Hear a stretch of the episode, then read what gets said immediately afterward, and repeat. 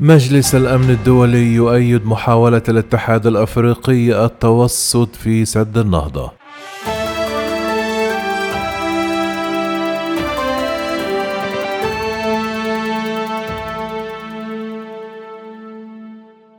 أيد أعضاء مجلس الأمن الدولي جهود وساطة الاتحاد الأفريقي بين إثيوبيا ومصر والسودان في نزاع بشأن تشغيل وملء سد النهضة على النيل الأزرق في إثيوبيا وحث الأطراف على استئناف المحادثات.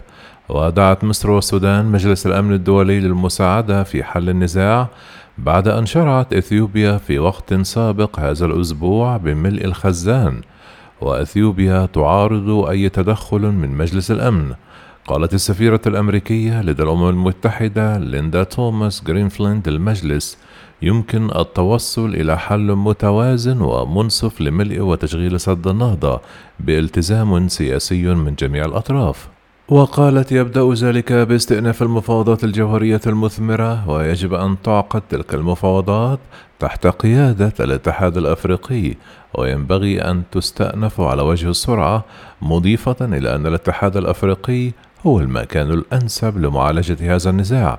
كان العديد من دبلوماسي المجلس حذرين من إشراك الهيئة في النزاع بخلاف عقد الاجتماع يوم الخميس لأنهم قلقون من أنه قد يشكل سابقة قد تسمح لدول أخرى بالسعي للحصول على مساعدة مجلس الأمن في نزاعات المياه. وتقول إثيوبيا أن السد مهم لتنميتها الاقتصادية ولتوفير الطاقة. لكن مصر تعتبره تهديدا خطيرا لإمدادات مياه النيل التي تعتمد عليها بالكامل تقريبا.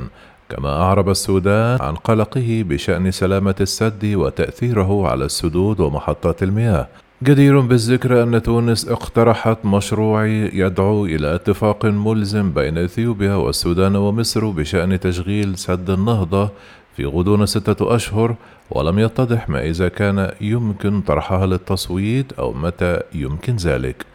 طلب وزير الخارجية المصري سامح شكري مجلس الأمن بتبني القرار وقال: لا نتوقع من المجلس صياغة حلولا للمسائل القانونية والفنية العالقة، ولا نطلب من المجلس فرض شروط التسوية.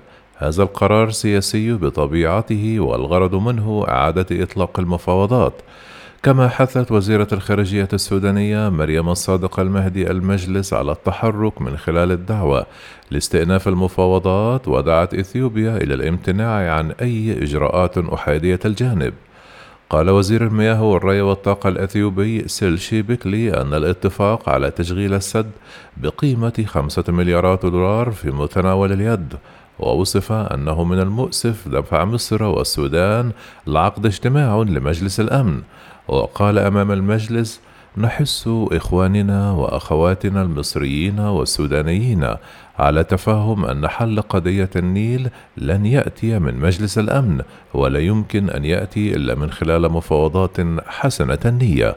كما اقترح السفير الروسي لدى الأمم المتحدة فاسيلي نيبرتنازيا أن يجتمع البلدان أثناء وجوده في نيويورك لمحاولة حل بعض القضايا.